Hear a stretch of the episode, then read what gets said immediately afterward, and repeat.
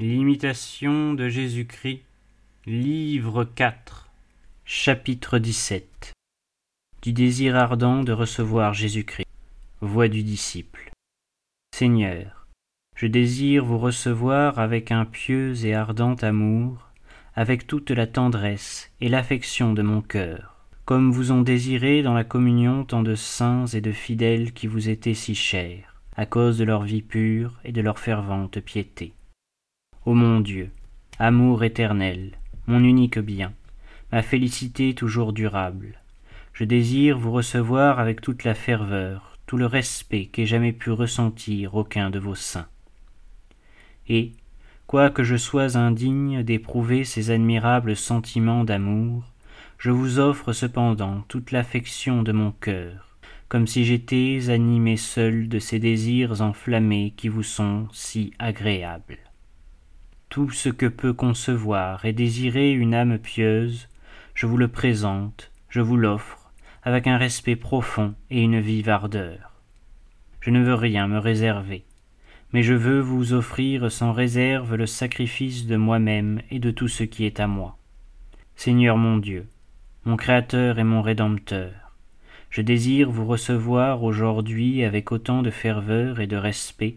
avec autant de zèle pour votre gloire, avec autant de reconnaissance, de sainteté, d'amour, de foi, d'espérance et de pureté,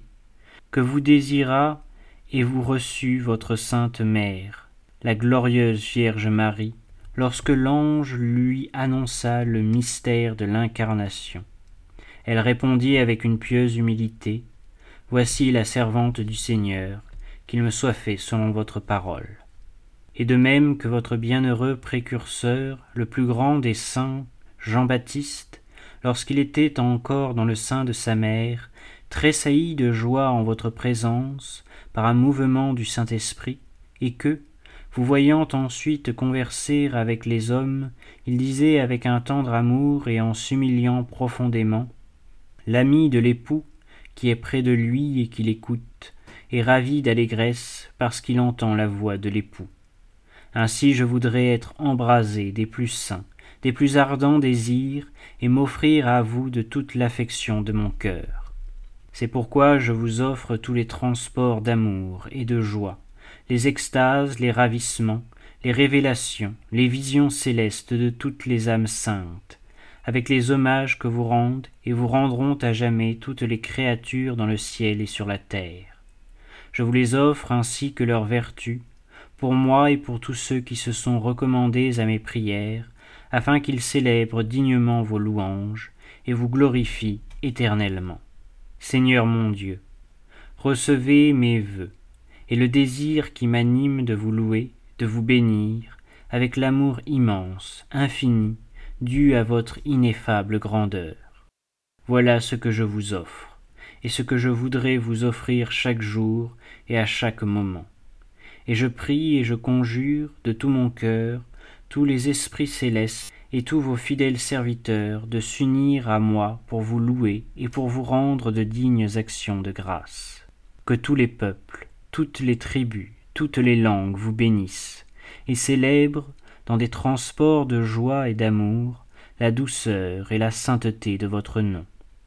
Que tous ceux qui offrent avec révérence et avec piété les divins mystères et qui les reçoivent avec une pleine foi,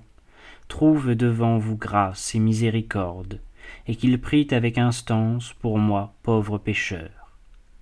Et lorsque, après s'être unis à vous selon leurs pieux désirs, ils se retireront de la table sainte, rassasiés et consolés merveilleusement,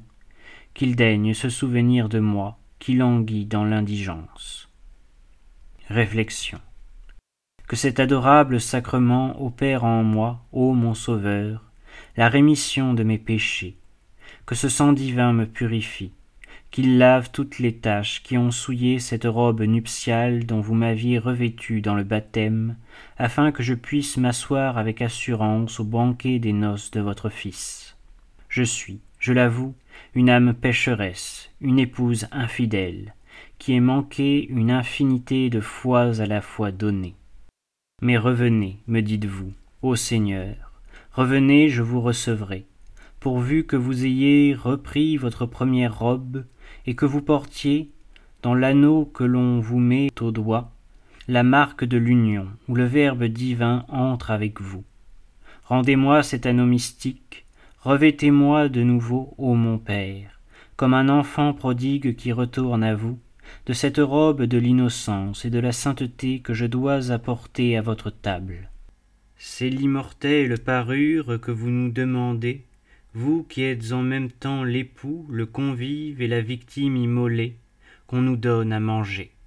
C'est à cette table mystique que l'on trouve l'accomplissement de cette parole, qui me mange vivra par moi, qu'elle s'accomplisse en moi, ô mon Sauveur, que j'en sente l'effet. Transformez-moi en vous, et que ce soit vous-même qui viviez en moi.